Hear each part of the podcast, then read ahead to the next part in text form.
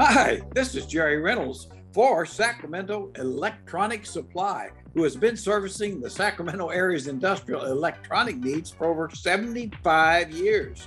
Family owned and operated, Sacramento Electronics is a registered California small business that prides themselves on their customer service. Their showroom and warehouse are open to the public to browse. Whether you're looking for wire and cable, tools and testers, connectors, or relays, Sacramento Electronics is open for you Monday through Friday, 8:30 a.m. to 4 p.m.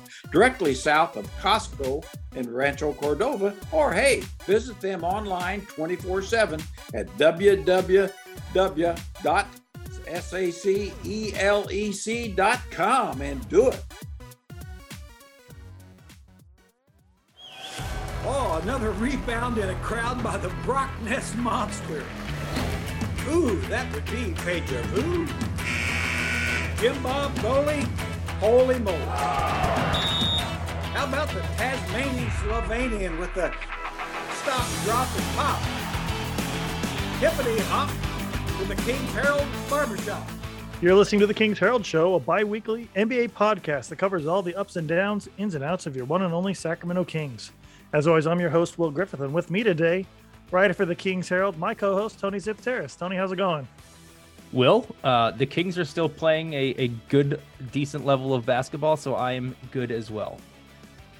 That is good to hear. Yeah. He's a former Sacramento Kings head coach, GM and color analyst, general manager of a WNBA champion, Indiana Basketball Hall of Famer, true pride of French Lick himself. It's Jerry Reynolds. Jerry, as always, an absolute pleasure to have you today. How's it going?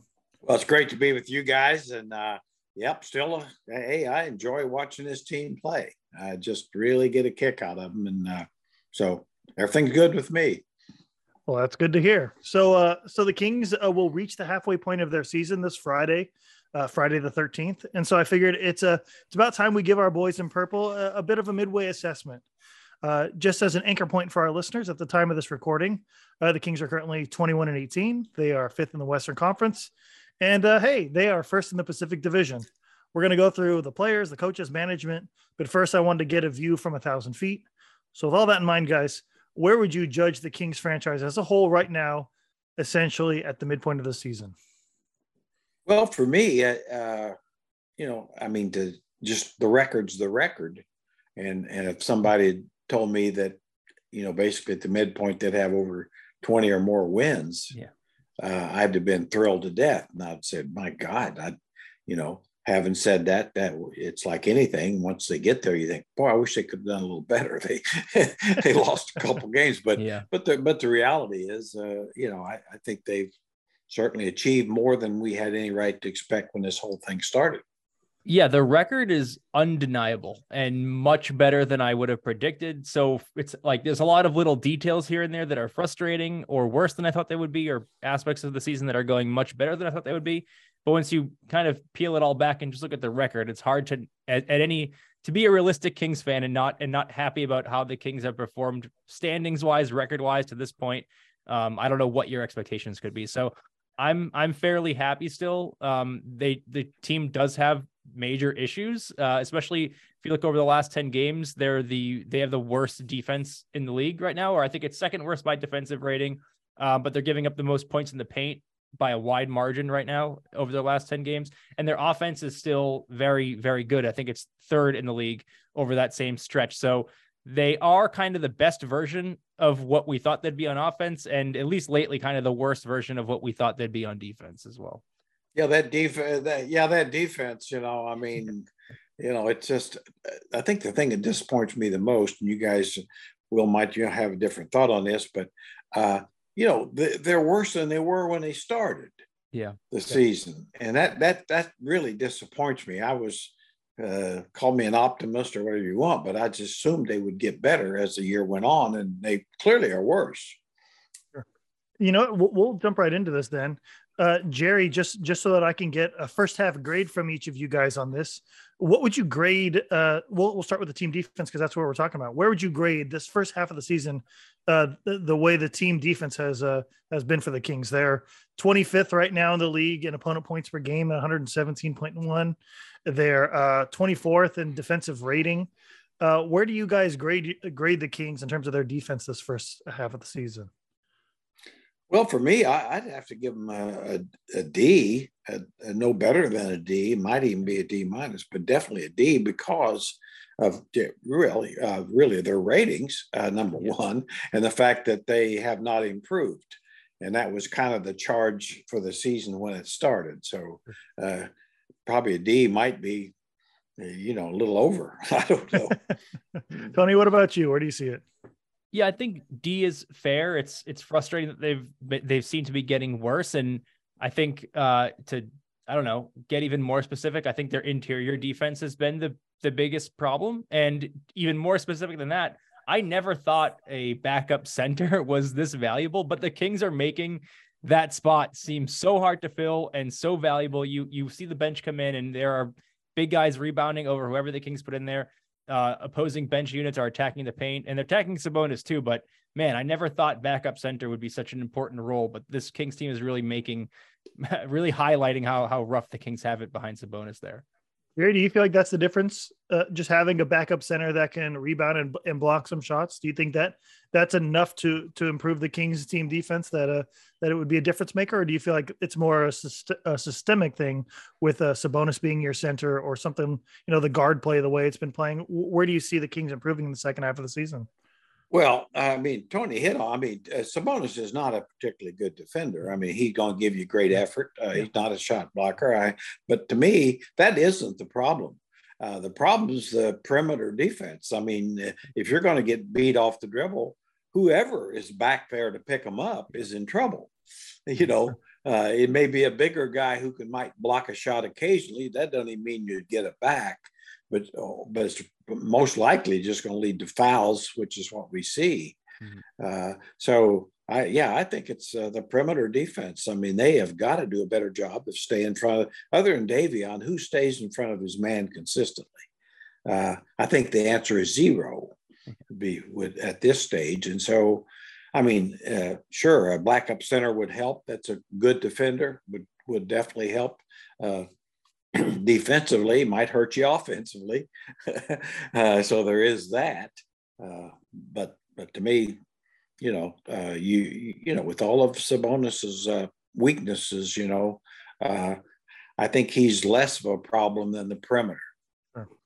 Call me a little bit soft. I, I I, when I was going through these grades in my head before we started the podcast, I kind of like internally like gave the Kings like a C, C minus for their defense, only because I'm trying to keep my expectations in check. The Kings are 41 games into Mike Brown's tenure, and and last year the defense was like historically bad. And part of me, as I was sitting there thinking about it today, I went, the Kings haven't been that bad on defense, but I think it's just because we're seeing a regular like NBA level bad defense instead of like historically bad defense and so my like the fan brain in me i've been trying to wrestle with that a little bit where it's like i want to give this kid a passing grade because i know he's struggling but boy is he working a lot harder than he was last year at it. And so I, i'm curious jerry um, is this something that can be turned around in the next 41 games? Do you feel like this is something that has to be addressed uh, with a trade internally? How, how do you see this winding up? If you could predict maybe not predict but if the kings are going to be better in the second half of the season how much is this going to be determined on a trade versus internal effort things that need to be going on? Well i, I think to answer your question as best i can i i think it can get better. It's, it's going to be hard for it to go get worse. I mean they're, they're the last 10 games to be truthful they've just have been bad really bad. So yes can it get i think it can get better with the current personnel. Uh, and I mean, and, and maintain the high level of offensive efficiency, which is also true.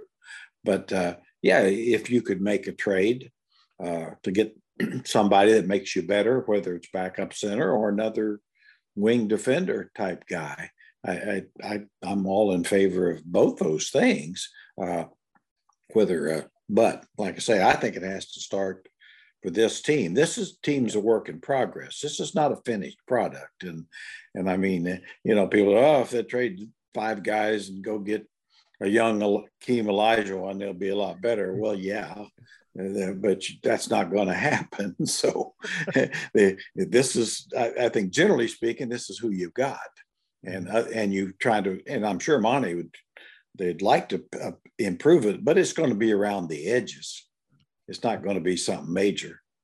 So uh, you better get better with the guys that are playing, and and and I and I see no reason why they can't. And and I guess I'd say one other thing, and and I, my opinion is they need to play more zone. Uh, you're going to give up some more, maybe some more threes, but if you could protect the basket better uh, and and keep teams from being able to play inside out is easy. Uh, I think uh, I, I, think they'd be better. Uh, I mean, not saying you play it, but really, honestly, play it probably 20, 25 minutes a game. I don't. People say, "Well, now there's a risk in that." I said, "What would it be? What risk could there probably be there. I don't know. Dropping to 30th in the NBA rather than a 29th yeah, right now 20 that, yeah, that's what I say. You know, there's sometimes there's not much risk. Yeah. You know. Tony, how do you feel about the uh, the Kings in the second half of the season in, uh, in regards to their team defense? I think it can get better. It should get better, and they've played better than they are right now. We're in a weird stretch right now. I know, like we keep talking about this kind of 10 game group of games because that's kind of the cadence of our podcast. We record every other week. So the last 10 games have been exceptionally bad. They haven't been this bad all year. I do think they can get better. They should get better. And the but the alarming thing is I don't think this 10 game stretch has been that uh full of like prolific offensive teams either. It's not like they're playing great offensive teams and they're having a rough time on defense. They're having a rough time on defense playing some pretty middle of the road, middle of the pack offensive teams. So from that standpoint, it does seem like it, it wouldn't take a whole lot for Mike Brown to get these guys to be playing at least a little bit better than they are right now, because this this stretch, uh, this recent stretch has been exceptionally bad for a team that is is also already not a very good defensive team. Okay, so we're going to move on to something that I actually like talking about when it comes to the Kings, uh, their offense. So the the Kings are currently first in the NBA in points per game at 118.8 a contest. They are third in the NBA in terms of their uh, uh, offensive rating they're uh, third in pace. They are they're running faster than they have in a long time. Uh, what would you guys uh, give as grades? And then um, maybe uh, another second half bump to bump their grades if it's not an A plus plus plus plus. Uh, what you'd like to see in the second half uh, with the Kings? Well, for me, I'd give them an A. I mean, I think they're they're they're good at what they do. They're fun. They're totally unselfish. Uh, you know, the players are who they are. You're not talking about the championship team here, but it is a, almost a championship offense. Mm-hmm. And uh, I mean, so yeah, I give them an A. And what could they do a little better? Uh, I still think, and I know, you know, this is the old man get off my lawn type thing. Uh, but I would like to see some set plays down the stretch of games more. You know, when it gets in, I mean, obviously Fox is great in, in you know, open court or even uh, giving him some space to ISO. And I got no problem with a lot of that. But at some point, you know, just a need play, have, you know, get a, a little structure to your offense, not just hoping the defense gives you something. So, uh, you know, that that would be just a minor thing, but I think it it might help you win a game. Tony, what about you? How do you feel about uh, this first half uh, uh, team team's offense? Yeah. So Jerry mentioned um, being excited to watch this team play, and I feel the exact same way. And it's 100% because of the offense. The offense is so fun, and, and the numbers look great too, but it's also just a fun offense to, to watch. I love this starting lineup together. They play really s- smart, good basketball. Uh, and it's it is a, scary in a good way that I do think there is still some room for improvement. Um, you've got two players in Kevin Huerter and uh, and Keegan Murray, who are shooting very well from three, but you've also got a lot of pretty good three point shooters on this roster that aren't shooting that well. So I, I do think there's some room for improvement for some better three point shooting from your role guys. And another uh, player who I think has been a huge disappointment on offense. And uh, I think there's reasons why he has been this way, but Davion Mitchell's offense, for as good as his defense has been, and I love his defense, he's one of my favorite players on this roster. His offense has been non existent for so many games. I looked up this before we started recording because I was just curious. He's only scored in double figures three times all season, and he's played in uh what is it 30 38 games something like that that's crazy for your backup point guard, your backup primary ball handler. I know Malik Monk handles the ball a ton off the bench, but still, for Davion Mitchell, a second year guard who you you want more offense out of, to only have three double figure, uh, double digit games is is tough. So that's one player who, if, if I could pick anyone on the roster to have a better second half offensively, it would it would be Davion for me. He's he's got to pick it up there, and I think he can. Yeah, Davion's one of those guys that, uh, to me, uh, he's got to to improve it as a mid range shooter. You know, right now he'll spot up from three or try to get all the way to basket, and uh, he's never going to be highly successful until he really develops a floater, the the mid range escape dribble kind of thing, and and uh, you know you know that's a process but but i don't know why he can't get there you know with his work ethic and everything. But but i agree with you tony. I mean he's just not good enough offensively right now and he needs to find a way to be better offensively and and kind of look for his own shot a little bit more. Gary, you've been you've been pretty high on Davion in the past. Uh, do you feel like that's all it is that he needs to hunt his shot a little bit more, or do you feel like that's this is the a product of the offense where Malik Monk kind of draws so much of the offense for himself? Where do you feel like this this is between Davion and the bench, and why he isn't scoring as much as he probably should be at his age and, and his tenure in the league? Well, yeah, I, I honestly think it's a couple things. You know, obviously sporadic minutes, so to speak. Uh, that's always tougher to get an offensive rhythm going. I mean, Monk does because he's hunting shots. and so, but Davion isn't. And so, uh, but, but that's fine. But I, I think too, I, I, think Davion, it seems to me, he goes into games to affect the team defensively. And I think maybe at the fault of his offense to understand, uh, yeah, you can affect the team offense too by, you know, not so, not necessarily always getting a shot, but getting into that mid area, drawing people to you for the easy. He doesn't do that enough. I mean, Monk does that a lot and has been very successful at that. So, well, small things, uh, but you know, I wouldn't throw him overboard here. I mean, for a team that doesn't play defense, to, with the the two guys that do, he and uh, uh, KZ, but yeah. you know, and they both and neither one affect the game offensively at all. Well, let's roll through. We've we've kind of talked about Davion already. I want to I want to roll through at least the starting five for the Kings and get your your guys' opinions on them. We'll start with Fox. Uh, how do you guys feel like Fox has done in the first half of uh, first half of the season? You can give a grade, and then um, follow that up with uh, something that they can do to bump it up even higher if you want. Well, I, I give Fox an A, and uh, probably the only thing I'd ask is that uh, you know he played defense a little better I mean, we we've seen signs of it being better, and, and I think it is. But I, I guess my criticism of him would be, and I don't know if it's him or even the coaching staff, but he should be picking up before the mid court line.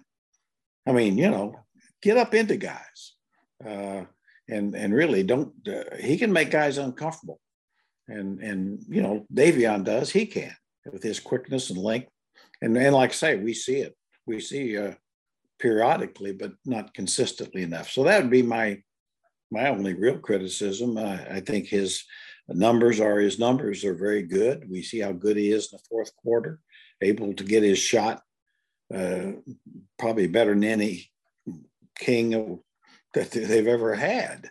Almost, almost going back to Tiny Archibald or something. You know, I mean, he's really good at that, but uh, needs to be you know, he should be a little more of an impact on the defensive side. You know, we're not just out there, but actually get more steals, you know, really, you know, just have a real impact.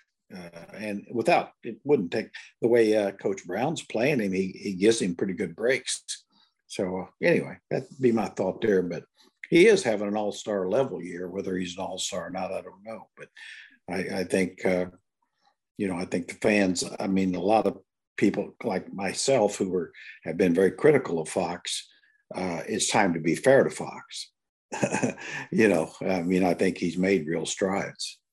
I guess I'll be a tiny bit nitpicky and go A minus, even though he's due. I mean, for for mostly for defensive reasons, which Jerry kind of laid out. I do think there are things with his shot that were very encouraging earlier in the year, his three point shot that have sort of tailed off and become kind of the same old sketchy shooter that he's been his whole career that you'd like to see get better if possible. One thing I love about Fox is he turned himself into a very good free throw shooter. Uh, 80% from the free throw line as a guy who gets the line a lot is a is a big, important and, and good improvement for him. So I guess the the A minus here is mostly because I still think there's uh, room for him to get better. Um, I, I don't think he's ever played as good as he played, for instance, like like he was playing towards the end of last season. So there is one more gear here for Fox that he could hit, and if he does, that's awesome. If he doesn't, he's still having a, a very very good year. His the best of his career for sure. If you're if you're taking like the first half of a season for him, uh, this is the best first half he's had that that I could remember. And what about uh? We're going to move on to uh, Domantas Sabonis now. Jerry, what do you feel? How do you feel about uh, Sabonis's uh, first half of the season? A plus, probably. Uh, you know, I mean, lead the league in rebounding. He's scoring not just 18 points a game, but he's doing it, getting about 1.7 uh, points a shot, which is better than Michael Jordan did. you know, so so if you got any, I mean, it's hard to complain about that. The, damn guy's even making a high percentage of his threes. So uh, uh, you know, as as assist, I mean, he's he's the best passing bigs next to Jokic in the league. Uh, so there's that. So yeah, he's he you know he's clearly an all star, yeah. and uh, and and I and I think the thing, one of the reasons I love watching him play because he plays so hard. Yeah. I mean, his stamina is just remarkable. Uh, I think I, I, don't know. The Kings have never had a big like that. In the, and I've watched him from the Kansas City days. I, I mean, really, that just simply, he's playing way above his actual ability. You know, whereas you know, Cousins or, or, or Webber were probably were more talented, but they didn't play up nearly up to the ability, in my opinion, like he does. So yeah. a plus, you know, for that guy, and plays hurt, which in the days NBA is uh, really he's kind of a freak, I guess nowadays. You know, if you actually play hurt. Yeah. uh, Tony, what do you think about the freak? How do, how do you feel like he uh, he's he's performed in this first half?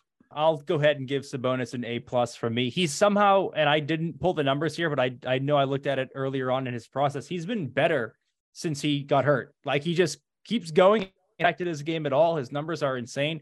He's shooting 41% from three, which is crazy. It's only 1.2 attempts, but I mean, what else can this guy do for you? He's got defensive limitations that we've talked about, but unlike Fox, I feel like uh, we know what Sabonis's ceiling is on defense, and you could argue that he's kind of hitting it, whereas Fox sort of has room to grow there. So Sabonis is doing to me everything you could possibly expect from a player and showing a bunch of leadership qualities too which is something the team needs. And leading by example, like Jerry said, leading with toughness too. He gives the Kings uh, an edge, a, a, guy that opposing teams don't want to have to bump up against for 40 minutes, which is something they haven't had since Cousins, like that real physical presence that you've got to fight the entire time he's on the court. So uh, I, I love what Sabonis has done this year. He's had a great first half. I just hope he remains healthy because every game I started counting this I have every game he's getting hit in the face or knocked on the floor or hurt in some type of new way. So I'm just crossing my fingers that he holds up for the rest of the year because he is together an all-star year. And it's one of unlike Fox, if Sabonis doesn't make it, it's a legitimate sub, and Kings fans should be very upset. Where Fox is right on the line. Maybe he'll make it, maybe he won't. But Sabonis should be in there. Yeah, yeah two uh, two things too. I thought with Sabonis, you know, just listening to the broadcast and stuff, they always talk about how much he gets hit, which he does yeah. and uh, it's true. What they don't talk about, and and which I like, I mean, he is hurting guys. Yeah, you know, I mean, he is kabonging guys. So uh, you know, so it, you know, I mean, my goodness, you can you can see guys what you know they don't like playing against him. You know, so so that and and and I don't know that I've ever seen. Uh, I mean, certainly he would qualify as about as unselfish as any player, good player I've ever seen. Yeah.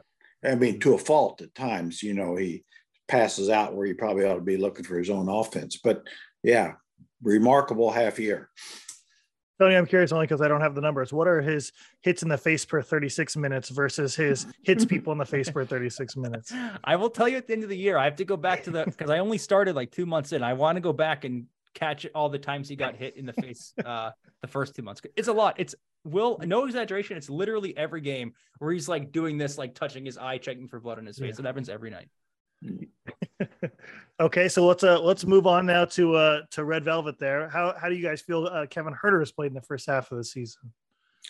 I'd give him, you know, I'd give him a B. Uh, you know, he's his he is a little better than I thought he would be.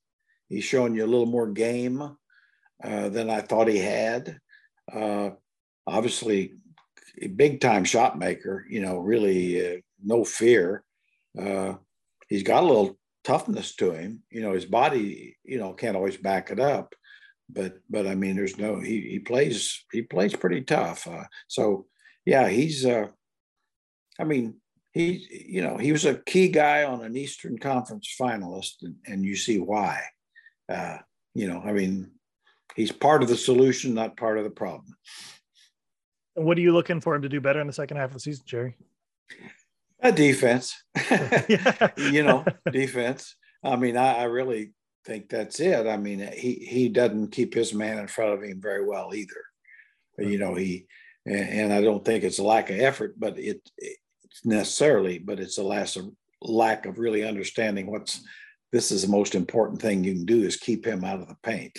You know, and I think with the wings, it's like, guys, if they want to move the ball around the edges, that's that's fine just let them dribble around the edge, pass around the edge, but uh, straight ahead, you no, no, please no. I'll go a little higher than Jerry on Huerter. I have him at about like an A minus, B plus as well, just for my expectations. Like I, I, I like the move a lot when McNair made it. I thought it was a great trade. Now it looks like, uh, I don't know, one of the better trades the Kings have ever made to me. When you consider he's only 24 years old, he's under contract for a while, um, at a very beyond fair slash bargain number. Uh, he is mostly just a three point shooter for this team on offense with some creation, but he's really their their volume three point shooter, and I think he's playing that role as good as anyone in the league is. Like er- most good teams have that one guy who is the shooter for your team.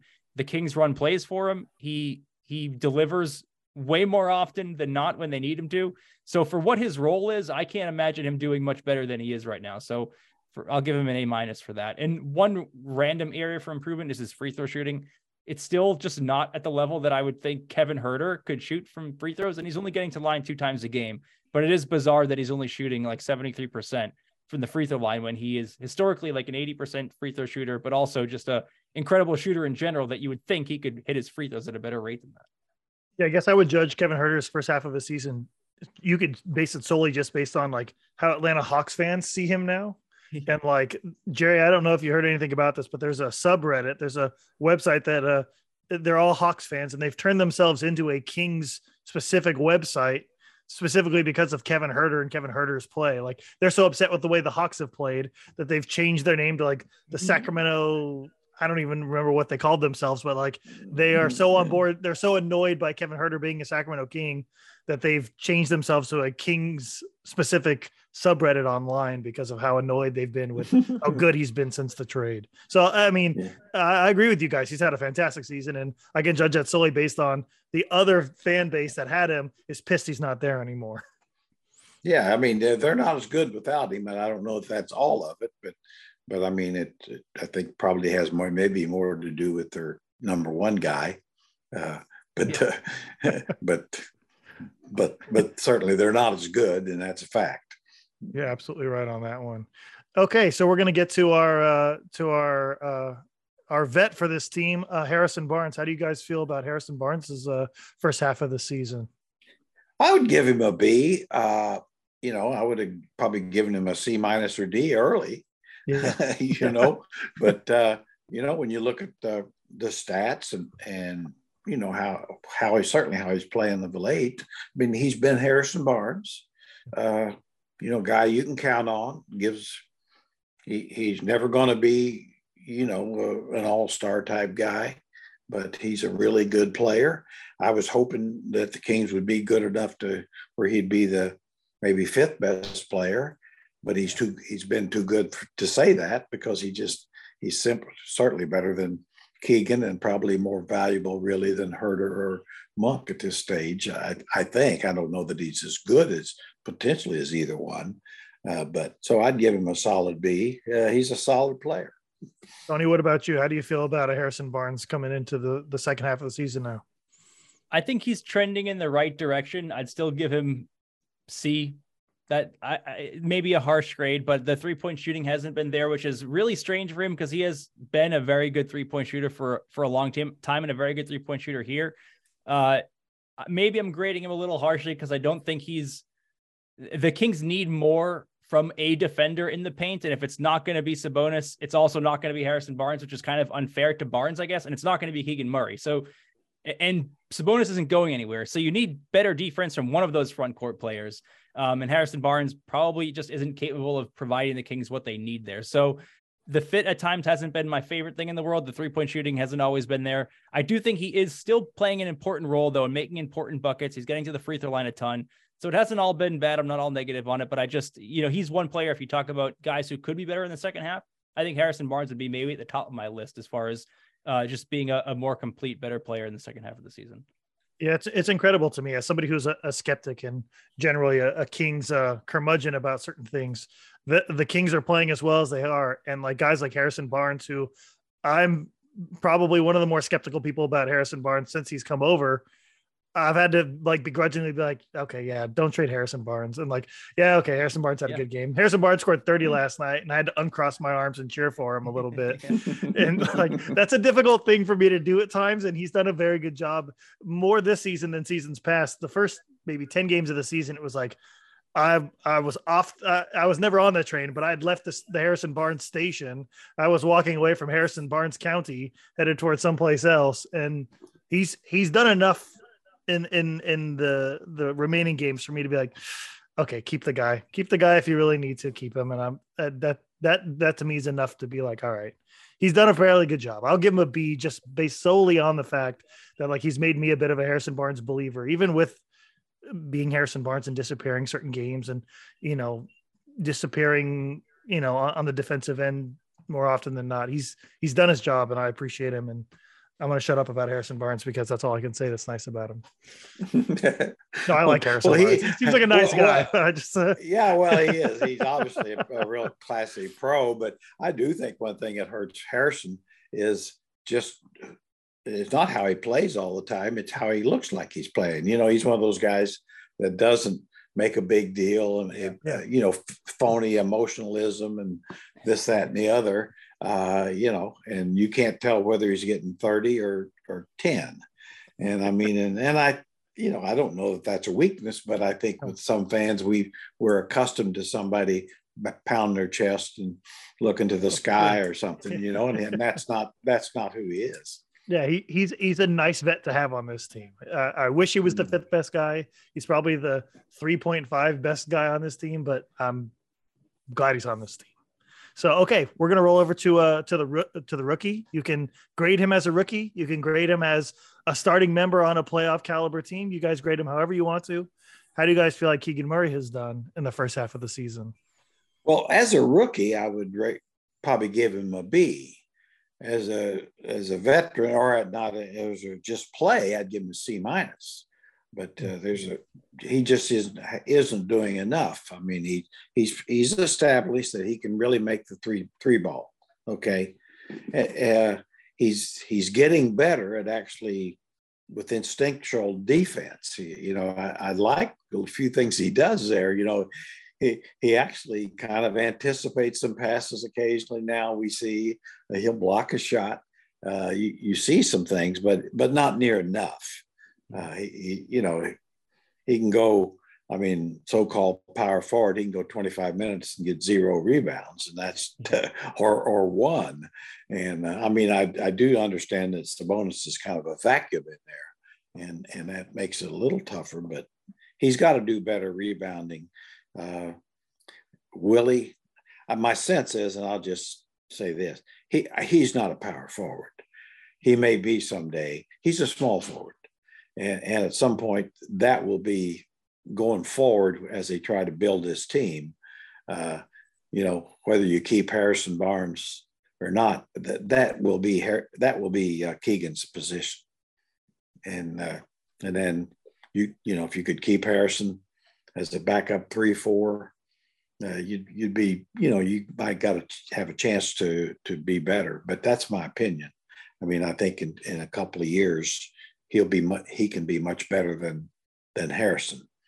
Sure. No, but so anyway, I, I'm, I'm, I like, I like how he p- plays. He's obviously a good kid. Should he have been drafted where he was? I don't know why not. Is he the, the, you know, is he going to be the fourth best guy overall?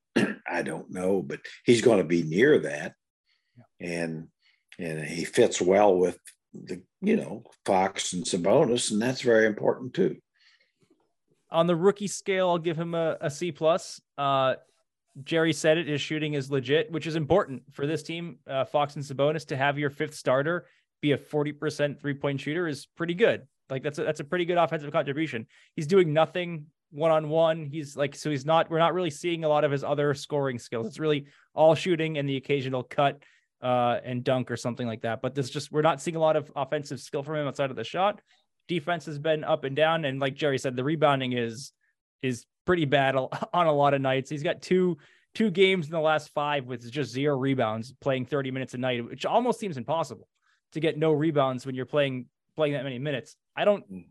honestly don't even know why that's happening. It's such a bizarre number for a, a forward to have zero rebounds in that amount of minutes. So he's got to get better in, in plenty of areas. And unlike some rookies the Kings have had, I, I have some amount of faith that Keegan Murray will get better at a lot of those areas. So I'm I'm pretty optimistic, even though C plus is maybe not the the grade we would have hoped to give him at this stage of the season. But I'm I'm pretty happy with Keegan overall, I would say. Okay, now we're going to group this one all into one. You guys can point out specific people if you want to. You guys can grade them as a group. I, I you're adults. I, will let you pick. Uh, how do you feel like the bench uh, uh, as a as a whole or individuals has done this uh, in the first half of the season, and what do you feel like they need to step up and do in the second half of the season to bump their grade up?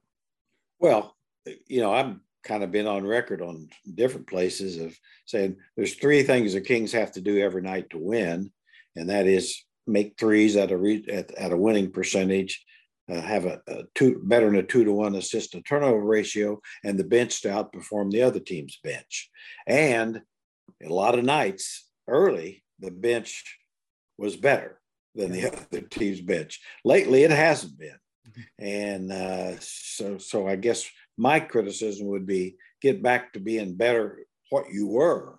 Now, you know, a lot of that is Monk, uh, you know, because he just kind of made the bench mob a little better, and he hasn't been as good. And then, of course, uh, just no idea of who's going to be the backup center and and whether I mean Metu might be the best choice, and, and that's you know whatever, but uh, but so yeah, I'm I'd say I was I'd have given the bench a, an A after the first twenty games, and I, I'm probably going to give them a B minus right now. Tony, how do you feel like the bench has done in this first half? I'll give them a C plus. Uh, I think there's three players on this bench that we know are going to play every night. Uh, Davion Mitchell, Malik Monk, and Trey Lyles to me are the three guys that kind of set themselves apart as being consistent rotation guys. And then everyone else in that bench unit, I don't know. I mean, I don't know how Mike Brown can can figure out who's going to contribute on one night to the next. He, we just went off a run where Richaun Holmes finally got playing time again, and he was very bad uh, which is super disappointing. Um, Metu plays against Orlando and looks good, so maybe he's the answer there. Uh, we already talked about Davion Mitchell, so there's room for improvement. Um, but there's just a lot of inconsistency from the the bench right now, and that's it's if you can't rely on that, it's hard to feel super good about it because on any given night they could be good or bad, and that's not a, a comfortable place to be. So C plus for now, but I think if if Monte McNair will address anything at the deadline, it will be some bench pieces. So I I still like enough of that group where you get a piece in or two and you might fix the holes. It's it's not like a it's not a huge problem that can't be fixed with some minor moves at the deadline, I think. I, I sure agree with that, Tony. I, I mean, I really like the idea. To me, I kind of wish Trey Lyles would get more consistent minutes and maybe at, at the five as well. Yeah. yeah. Uh, I just I just think, you know, not that you know, it to me, he's just a better basketball player than Metu, you know, and he's more physical. And so, and he can, well, anyway, I, I just think it, you know, when you don't really have what you need, uh, you, you know, whatever strengths you have with bench players, try to figure out how to get the ones that can help you a little more time. And so that's kind of where I'd see that. Yeah, I'm curious. So this uh, this is a sidetrack just slightly, but it's been on my mind for a little bit. The Kings have Alex Len sitting there. They started him for a single game going up against Nikola Jokic, and then he's kind of just disappeared again. He's averaging four minutes a game in the in the ten games he's played, basically. Why do you think the Kings don't? At least uh, they've tried everybody else at center uh, coming off the bench. Why haven't they used Alex Len? Why haven't they utilized Alex Len in a couple of those opportunities? Oh, well, I, I, really don't have the answer for that. I, I mean, I, I, I would have said at the start of the year that he might be the best choice for backup center because of his length and ability to do some things around defensively that uh, Sabonis can't, and he can still kind of make a deep. He can make a shot out on the floor as well as a pretty good ball mover and screener. So it would seem to be you know, maybe and and you know, if you watched his career, we're not talking about stuff he hadn't done. Sure. Uh, you know, but it just seemed like that he was never in the picture at the start of the year, and it's pretty. It's going to be pretty hard to get him in the picture now. I think so. You know, I mean, it's the bottom line is Metu and Lyles and and Len and Richaun you know, it's you got four guys that none of them fit exactly what you want. Yeah. and so, you know, and that's what I, I, I can feel for Mike Brown. You know, he, you know, people say, well, I don't need to do this. Well, well, I don't know. I mean, he, he's he's searching. That's the bottom line. he doesn't. He, he's not comfortable with any of them, and I get that. But that's kind of why I say I would go with Lyles because I think he he kind of he to me he's got the best chance of being a 15 20 minute guy. That's that's that's all i got. I mean i can't i can't i can't give you a good reason other than that's what i think. Okay so you, it, we're we're we're gonna head more into a, a, not necessarily a single person but uh i'm curious of what you guys think uh, how the coaching has been in the first half of the season so far this year well, I, I, think the coaching has, has been outstanding. I mean, I, I'm disappointed in the defense because that was what Mike Brown was brought in to do. And, you know, especially when we saw the improvement early sure. and how it slipped, slipped late. So, you know, so I, I'd, I'd probably give him a B plus right now as opposed to an A plus, which I would have, you know, 20 games ago. But I think it's all on defense. But then again, you know, I I mean, the guy's had the experience. He knows what the he knows the team isn't playing good defense, and it's it. Hopefully, he and his staff could figure out a way to, you know, make it a little better. I'm very happy with Mike Brown. I'd probably give him a B plus two, mostly for the defense. But I think the you know outside of the on court stuff, I don't. And Jerry can maybe speak to this better than than we can. I don't know how much a coach has to do with setting a tone and a culture, but this is the best the Kings have had in those terms in I don't know, 16 years. Just the buy-in, the playing hard every night. I like we haven't really questioned effort at all with this team. And I can't remember the last time there was a Kings team where we weren't doing some of that questioning um, on the podcast or on Twitter or anywhere else. So uh, the culture building parts of what Mike Brown and his staff have brought to this team, I would give that aspect an A plus. And that was such a huge component the Kings needed to get right with this hire. And Mike Brown seems to be the the right guy uh, for the right job on the right team. So I'm very happy with him. Defense is the only concern, but overall, Mike Brown has had a really, really good season. You know, and and really too to his um his pluses, I think he's great with the media, uh, yes. press conferences. I, I think he's terrific. You know, and he may be the you know the best Kings have ever had. You know, in that regard. Uh, you know, because Rick Adelman was was he wasn't any good at all. he'd, he'd, rather take a, a, somebody jab him in the eye before you do a press conference. But uh, but uh, you know, but coaching's coaching. But this guy, I think, does check a lot of boxes, and and I think ultimately. Uh, to whether he can get back to being an A plus, like I think I'm hoping he can, it improve the defense the second half of the year. All right, our last Kings related question. Um, how do you guys feel management has done in the first half of the season, and what do you think they need to improve on uh, in the second half of the season to bump their grade up a little bit? Well, I mean, if we're talking about Monty and his staff, uh, I'd I'd give them an A, a solid A at least, uh, because I think certainly going back to what I said earlier, I didn't think this team would be playing at a 42 or 3 win, 44 win pace. Uh, and so they've overachieved from what I thought. Uh, his pickups, obviously, his draft pick uh, is good. You know, we'd like for him to do more, but I think most of us are happy with him. Huerter and Monk, excellent pickups.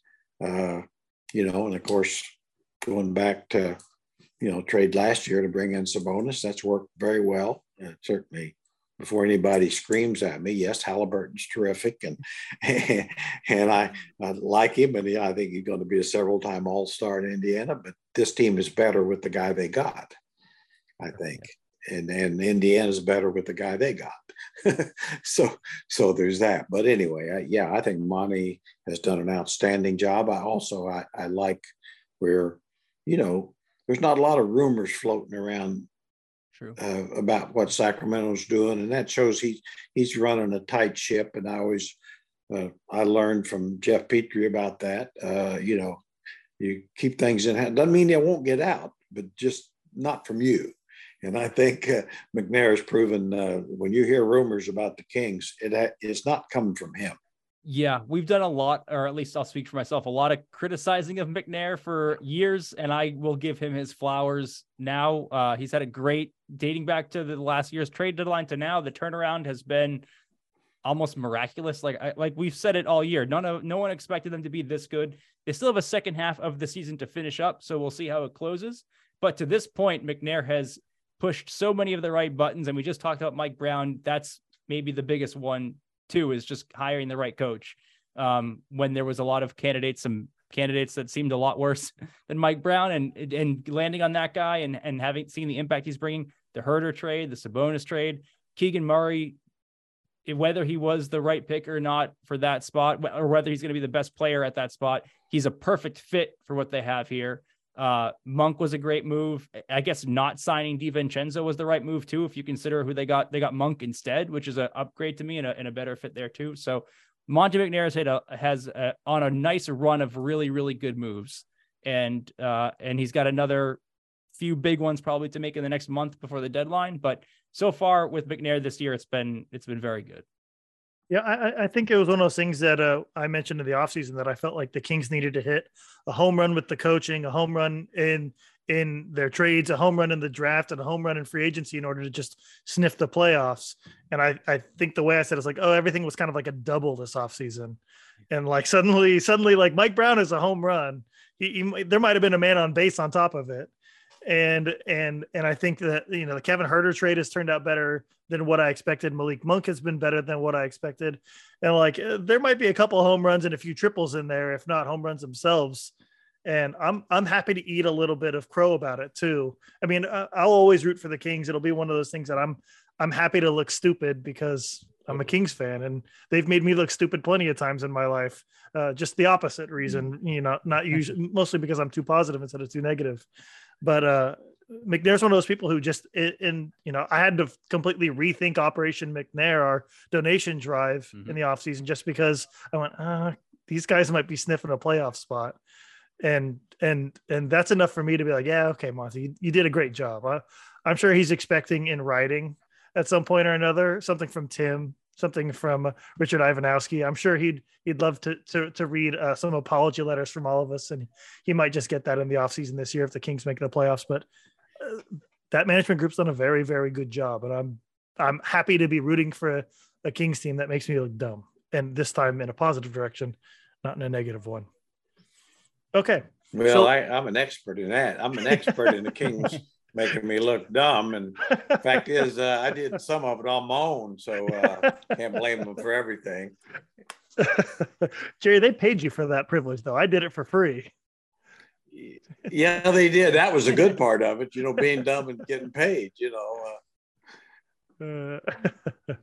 okay, so uh, now we're going to roll through. Um, the NBA released uh, their midseason uh, media report. It's a media survey where they basically ask questions to, to a media member from each uh, from each uh, team in the league, um, uh, quiz them on all sorts of stuff, made had them make predictions and everything else like that. So I want to get your your guys' thoughts on a couple of these questions before before we run on to the commercial break. All right, so first question, and I've got all the answers, or I've got all the the uh, the percentages here of what everybody voted. So I, I won't be taking place. I don't want to cheat here. So, gentlemen, I'll ask you guys. Uh, in your opinion, uh, which team in the NBA is poised to make a big second half run? Well, probably the Warriors, in my opinion. Uh, you know, obviously they're a 500 team, and I think uh, they're better than that. And uh, so I, I, would say they're definitely a team that that would and should make a make a big run. I'd like. I mean, you you could also say the same about the Suns, but uh, you know, but I think they're a little more disjointed. But then again, you know, Booker comes back, and all of a sudden, a lot of their offensive problems are solved. so those are two teams that clearly are, are not playing at the level that they're capable of and have proven to be capable of. So off off the top of my head, that'd be be probably the two that I see the most. I'd take the Suns here too, but since Jerry took them, I'll kind of and this is weird. I don't even really believe in this team. I just I do think the Hawks are better than they're playing. So I don't know how mm-hmm. much higher they're going to get, but they that should to me be a playoff team. And right now they're fighting for a play-in spot, and I just think they get too much talent on that roster to to not be better than that at some point. So, so I'll just to read off here, just to give somebody some con or some of these listeners a context. Uh, Golden State was uh, was forty three percent of their answers, and uh, the Suns was Suns were not on. Uh, they were not listed at all, which uh, which su- which surprised me, Jerry, because when I read that question, I thought, oh, the Suns will be one of those teams. Yeah. Okay, so let's see here. Um, let me scroll. Uh, what has been the most surprising storyline of the season for you guys? Well, I, I, it might be to me just the, the the drama of the Brooklyn Nets. You know, I mean, it's uh, they started off being totally disjointed, and whether it's Kyrie stuff or whatever, and and really up till just the other day when Durant gets hurt, they're the best team in the league. They were playing, you know, they had the Simmons drama, the Kyrie drama, the uh, just just everything going on there, and you just said, well, they, you know, they're not going to get it together, and them if they didn't, and uh, so so to me, it's uh, the Brooklyn Nets. Uh, uh, you know, it's like a definitely a, a a, a mid-afternoon drama, you know, for the, you know, rest days of our nets. Day, days of our nets. Yeah, that's it. Tony, what about you? Who do you feel like's been the most surprising storyline of the season? I'm playing playing the home team. I'm going to go with the Kings. When you go from 16 years out of the playoffs to one game back from hosting a playoff series, that's a crazy improvement. And uh, yes, we are a Kings podcast, so there's a homer aspect to that, but I'm seeing that in the national media too. People excited about the Kings, surprised about the Kings, talking about the Kings. Kevin Huerter was just on, uh, I think it was the Lowe Post this week. So they're getting the attention that they deserve. And to me, that's a surprise. Um, I didn't think they'd be this good this soon, this early. You guys nailed one and two on that one. Brooklyn's bounce back was uh, was twenty percent, the high point of that, and uh, Sacramento's ascension was seventeen percent. So you guys are ringers. You guys are good at this. Boy, damn. I'll take it. Okay. Uh, based on what you've seen so far, which team made the best overall personnel moves this last summer? Hmm. Well, I kind of think, uh, gosh, it, that's a tough one because uh, until it's all all done. But I, I like what Cleveland did. Uh, you know, obviously gave up a lot to get Donovan Mitchell, but he gives them a lot. You know, when you score 71, that's pretty good. Uh, but, but I mean, I don't, you know, and I think he's made them better, whether they're, you know, if they can get healthy, they, they could be a threat in these. So I, I like, I sure like what they did. Uh, I'm trying to think of some other teams' moves, you know, other than this going into this season that uh, shocks me one way or another. And I can't say, yeah. Um, I mean, probably Portland getting uh, Grant's a good, another good one. Uh, that's certainly been been a big help. And and then the third I would just throw out there is New York getting Brunson because he's been a terrific addition, which I'm not surprised. I, I think Dallas really screwed the pooch on that one. Uh, I think, I mean, I, I think Boston did some good minor things. They're also just a very good team. Uh, Kings, I would mention the Kings again, and I would say uh, I was kind of thinking of the reverse of this question, or who made like the worst moves of the year, and I would definitely go with the Timberwolves there. So kind of the reverse of that is Utah. The yes, they lost Mitchell and they traded Gobert, but the return they got to still be a pretty decent basketball team is is is uh I don't know. That's some Danny Ainge wizardry right there. Well, I tell you what, I, I just want to say too, Lauri Markkanen, there again is why you need to have patience. For those of you that, all of us that want to see more from Keegan Murray, uh, Lauri, you know, as a rookie in Chicago, you know, kind of a big, soft uh, jump shooter, got better, you know, a couple years, and they just, you know, that sort of thing. And that damn guy is a huge. I mean, he is terrific. Yeah, that's a major star in the making. You know, uh, Dirk Nowitzki that can actually play off the dribble better. Yeah. I mean, I don't know he's going to be Dirk, but but I'm just saying that that they got a like you say, Dan, they got a major star to build around. Danny Ainge was one of those people that he he's become more of a joke in recent years, almost with the Celtics those last couple of years, where it's like, oh, he yeah. almost made a move, oh, he almost made a move, and oh, he almost traded for this and almost traded for that. That like it, when when he pulled off a couple of those moves in Utah, I was like, all right, well, they're resetting. Good for Danny Ainge finally making a trade. And now nobody's laughing at Danny Ainge anymore right now. Like like that that that meme has kind of died pretty quick because yeah. they're they're a really good young team and they have a million draft picks to go along with it. So good, good yeah, yeah, you know, and even selecting the coach, I was really surprised yeah. and said, you know, I don't know. And uh, then I should have known because Danny knows him. And, and yeah, they he looks like a terrific young coach. And yeah, a lot of things going right in Utah. I know they've started to lose some games, but uh, I, I, still say they're definitely on the right track with what they've done. And I agree with Tony totally. The Minnesota thing, I just don't think they are. Uh, you know, I mean, they're playing better now, but part of it, Karl-Anthony Towns is out. So when he comes back, uh, I don't know. We'll see. Well, you guys, uh, you guys called one and two again. Cleveland was number one at sixty-seven percent. Utah number two at ten percent. So you're killing it.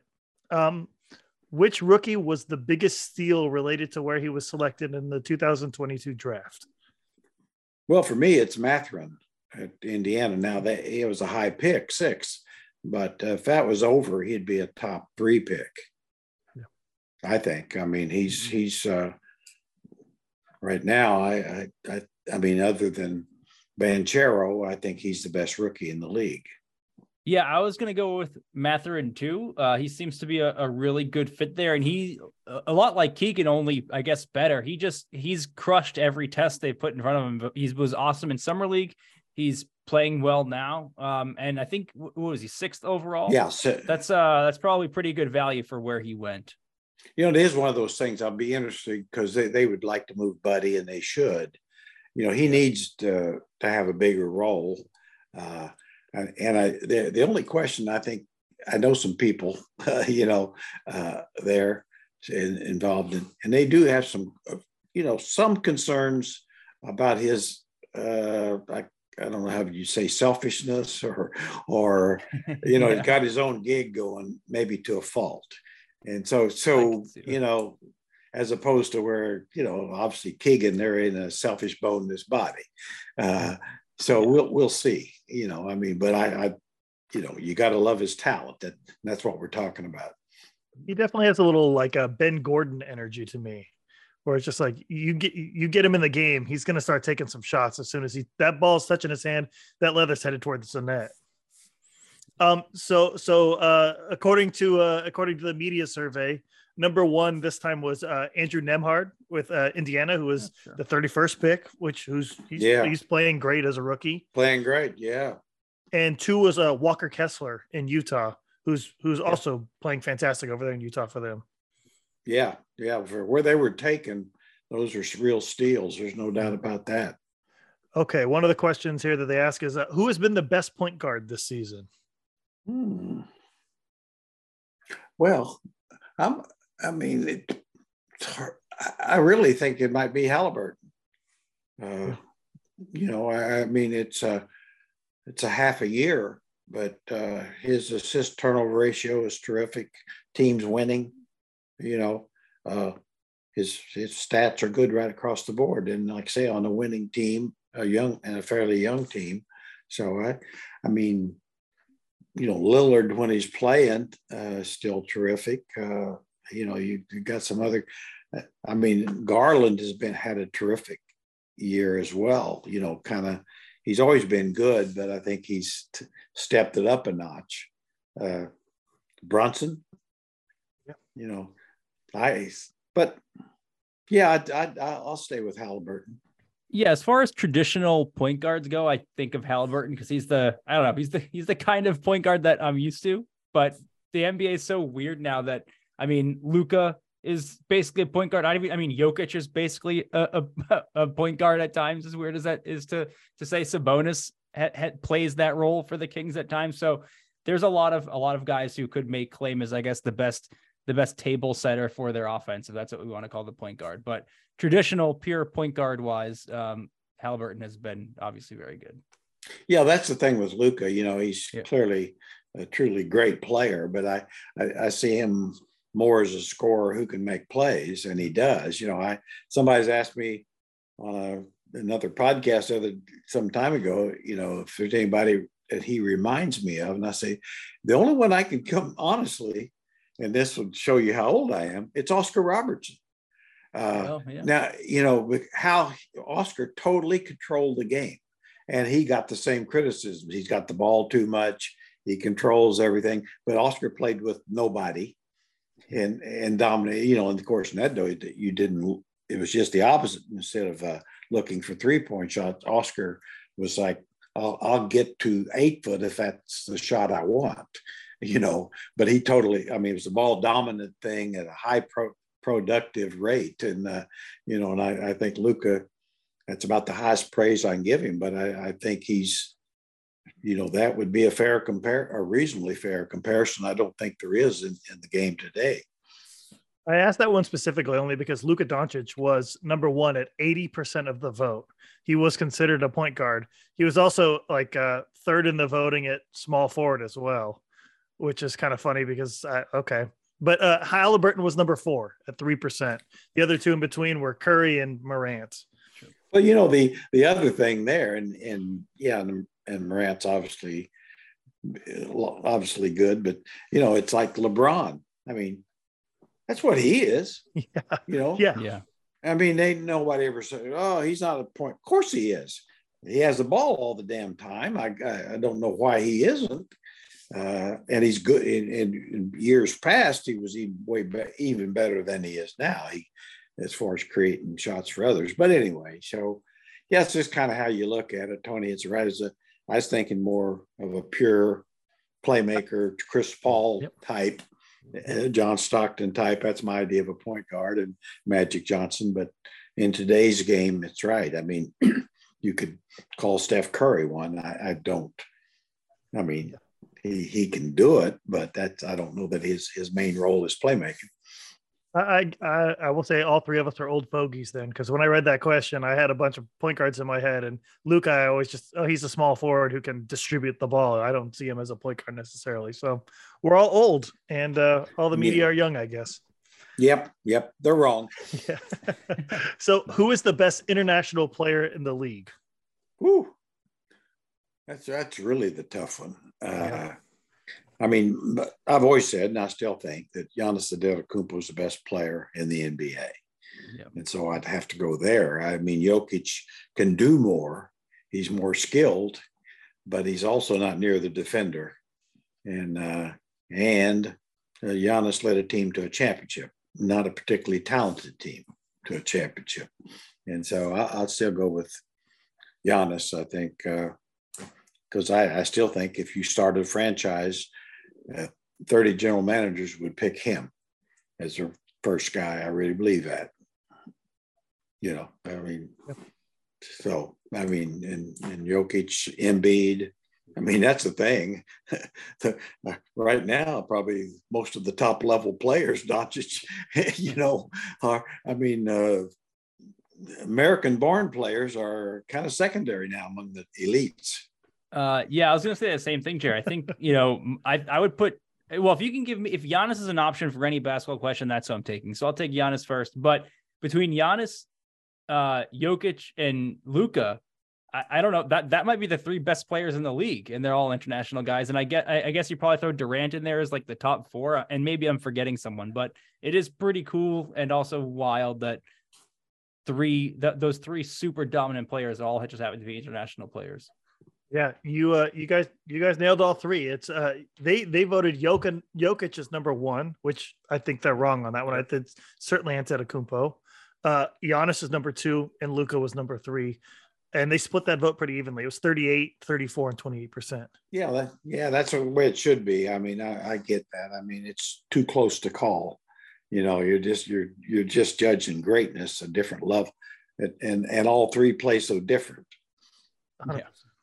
Okay so let's see here we've got a uh, we've got one more here that i'll ask out of this very long survey if anyone wants to look it up there's plenty of questions you can go through okay our last one uh, is uh, who is the most underrated underrated player in the league well i can think of give you i give you a couple off the top of my head here Jan or uh, Domantas Sabonis is one.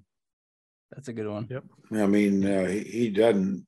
People don't really understand how good he is uh, around the league. Uh, and then Shai Gilgeous-Alexander. I know he's on a bad. You know, I think that guy is moving into the upper echelon.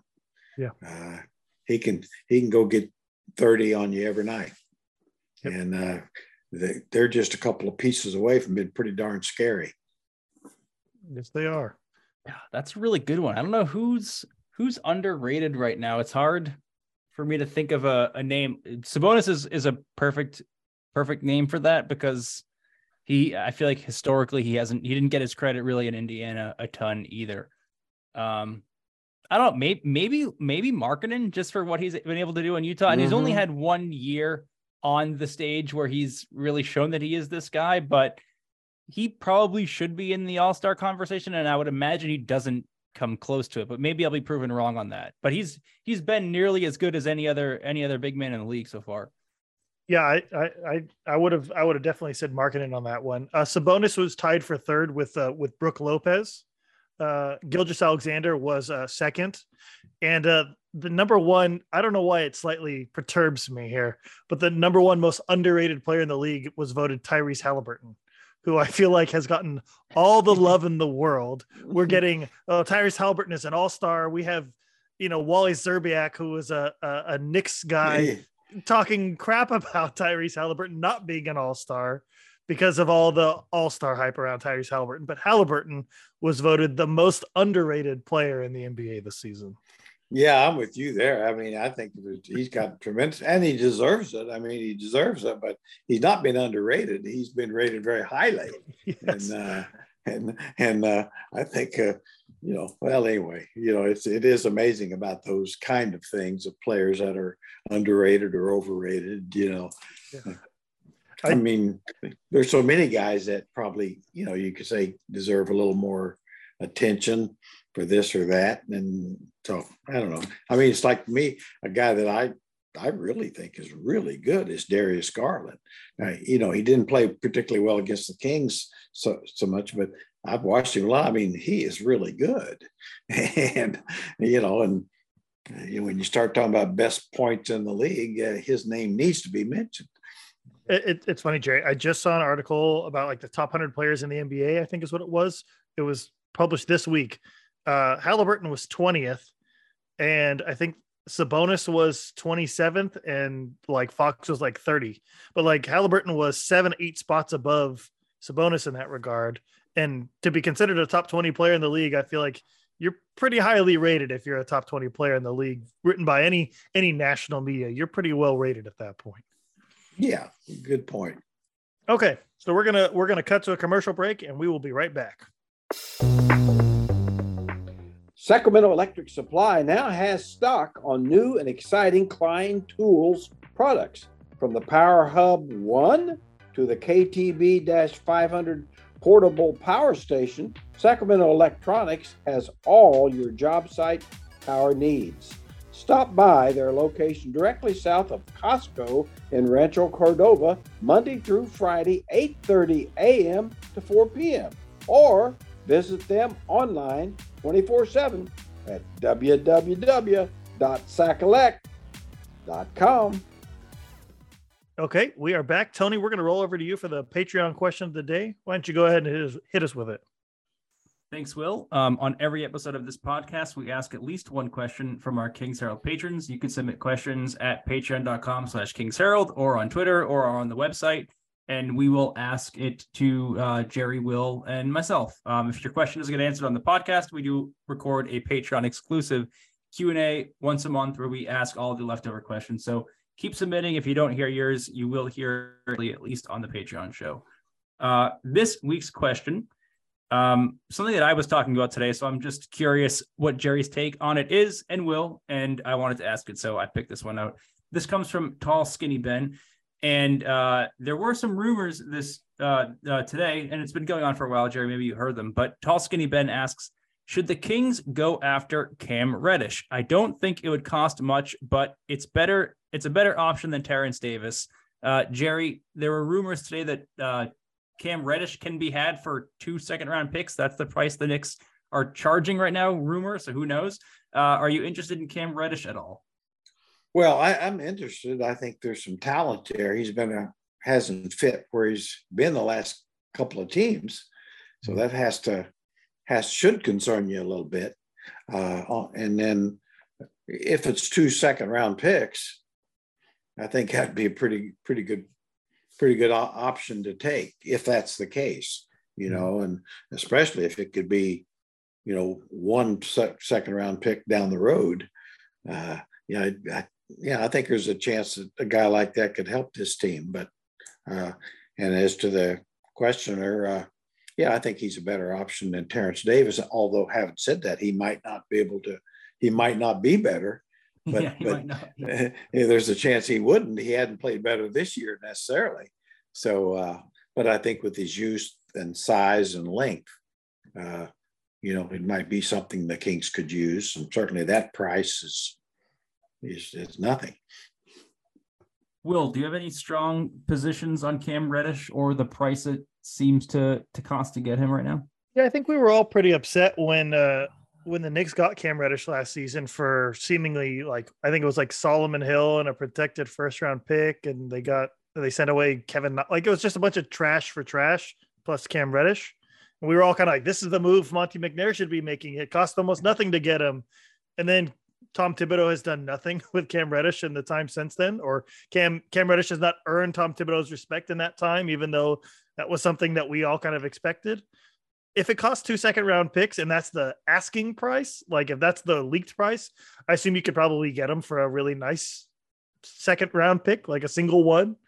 Um, the Kings have, I think they have multiple second round picks over the next couple of years. And so sure, take a take a flyer. I mean, if you have a 53rd pick somewhere down the road, or if you have some championship contenders second round pick, throw a couple of them that way. I mean, maybe not this year, but maybe the next couple of years, toss a second round pick that you know is not going to be worth anything at him and and take a flyer on him. I, I have no problem with it. I mean, I don't think a, a, guy of his caliber can really ruin chemistry at this point. I think the Kings are pretty set in their core, and you're just kind of taking a swing at a fence for a guy who could wiggle his way into that core of players. But yeah, he's he's obviously not done much in New York. He hadn't done much in Atlanta, even though he's a very talented person. So sure, take a swing at him, see what happens. Yeah, that's how I feel too. I don't know if Cam Reddish is good. I know I like the idea of a six eight forward who is 23 years old at the cost of two second round picks. And that's all I can really say. Yeah. I mean, I have no idea if he's a good player or not. I like what I like his like raw measurables. And uh, I don't know. I mean, Kevin Huerter played with him in Atlanta, so maybe he has some insight there too on whether this guy is good from a chemistry fit or or things like that. So hopefully there'd be no issues there. But I, I do like that cost, and I think he's an interesting young player. And I guess we'll see what team tries him next because it clearly didn't work in New York. Yeah, you know, the, the one thing on him in Atlanta, as I understood it, and I could be wrong, uh, but it wasn't that they didn't think he could play because he played at, at times played extremely well but they just had too many guys yeah. you know they had too many guys that that uh, you know at least as far as coach mcmillan thought that he was trying to play his best guys and at that time cam wasn't one of them and mm-hmm. uh, and and and also Cam wanted to play more, obviously, and and so yeah, I think it's a you know to me for a couple of seconds. I mean, you're not expecting the next Lauri Markkanen kind of mm-hmm. thing, but uh, it's cheap price to pay to get a good look. That's what I say. Uh, you know, and and like I say, he, there's a reason he was drafted where he was, and there's a reason where he's had some moments where it looked like he was a, a real talent, and there's also a reason why he's been a disappointment. so, and and that's what you you know, if you can find out that uh, for cheap, then I, which I think a couple of seconds, especially if you could either a low one or spread them out, uh, could could be a be a really good chance to maybe improve your team for low cost. Yeah, I think I, what the Kings traded for Josh Jackson last year. I think I'd be slightly more excited for Cam Reddish than I was for Josh Jackson. But Josh Jackson was a top five pick. He was, you know, he had some moments in Detroit at one point or another. It was like, okay, like uh, let's yeah. let's kick the tires on this guy. Maybe it works out, and that's worth that's worth a second round pick at some point. Okay, Jerry, we're gonna roll over to you for the uh, the Reynolds wrap up. What do you got for us today, Jerry? Well, here's here's a thought. This is a little different, but uh, the college football playoff, they want to go to twelve. Now, here's my thoughts: is we need if that's the case, then they ought to have eight from the SEC automatically, and then just spread out the other four because uh, you know if, if if you can't tell the difference by now, you know. So uh, I, I, mean, it's just one of those things. It's like, man, I was pulling for TCU and hoped they would could win. I, I knew they wouldn't, but I thought they'd play a good game, and it was just men playing against boys, and and that's that's all you could say to that. And, and I mean, you know, and then my second thing, and I I really enjoyed football. I don't know squat, but then again, a lot of people that are supposed to be experts don't either. But uh, you know, the old deal is like uh, uh, uh, Bennett, the quarterback for Georgia. They're saying, "Well, you know, I don't think he'll get drafted," and I'm thinking, "Okay." They say well, he's too little. Uh, he's dead. I said, "Well, uh, okay." Now, but the first round pick is going to be Trace Young or Bryce Young from Alabama, who's about the same size. And I'm thinking, now now, wait a minute. Uh, and and really, just watching uh, Purdy for San Francisco, yeah. and you're thinking, now wait a minute here, guys. You there's and over the years, I mean, they've missed on quarterbacks, you know, forever. I mean, missed badly. Of course, Brady being the classic case, the sixth round pick. You know, uh, you know, Kurt Warner wasn't drafted. Uh, Joe Montana was the third round pick. Brett Favre was a second round pick. Johnny Unitas wasn't drafted. I mean, you know, so I mean, it's just one of those things that uh, you know you think, geez, uh, just being a quarterback on two-time national champion ought to get you drafted somewhere uh, in the top seven rounds. You know, and if he's too little, and can't do it, that's fine. But uh, but then again, you know, they always say, and and then, but then on the second, the next breath is, yeah, Bryce Young. I think he's probably better, but I don't think he's that much better. So, so. Jerry, uh, uh, it was it was good of you to say that uh, that it was men against boys, seeing as how Stetson Bennett is 25 years old as a starting yeah. quarterback for that team. That is a that is a yeah. full grown man at that point. Well, well, you know, and we're going to see more of that as we go. I think in basketball and bait and football, all with the with the transfer portal, guys, as long as they've got some eligibility left, you know, they, until, you know, if they can't play pro, they're going to play, you know, and I, I think, you know, for which, you know, is that, is that good for the college sports? I don't know. I, I think that, I think it's, it's fairer than it used to be. You know, if coaches can leave, uh, players ought to have the same option now.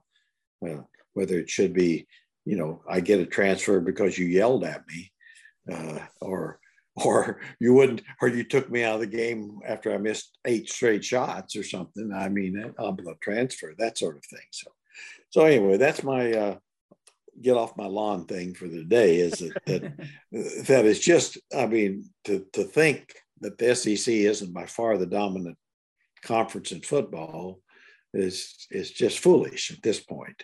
Sure. And then it's not to say Ohio State might win one year or maybe someday USC will be back. Uh, but in in the meantime, you know, look kind of look at uh, Georgia and Alabama and Florida and LSU, and don't be surprised, Tennessee, if your champion isn't coming from one of those pretty much regular basis. Well, uh, for all of us here at the King's Herald, I want to thank you guys for listening to another episode. Um, we will be back in in in two weeks. Thank you so much, and uh, we'll see you soon.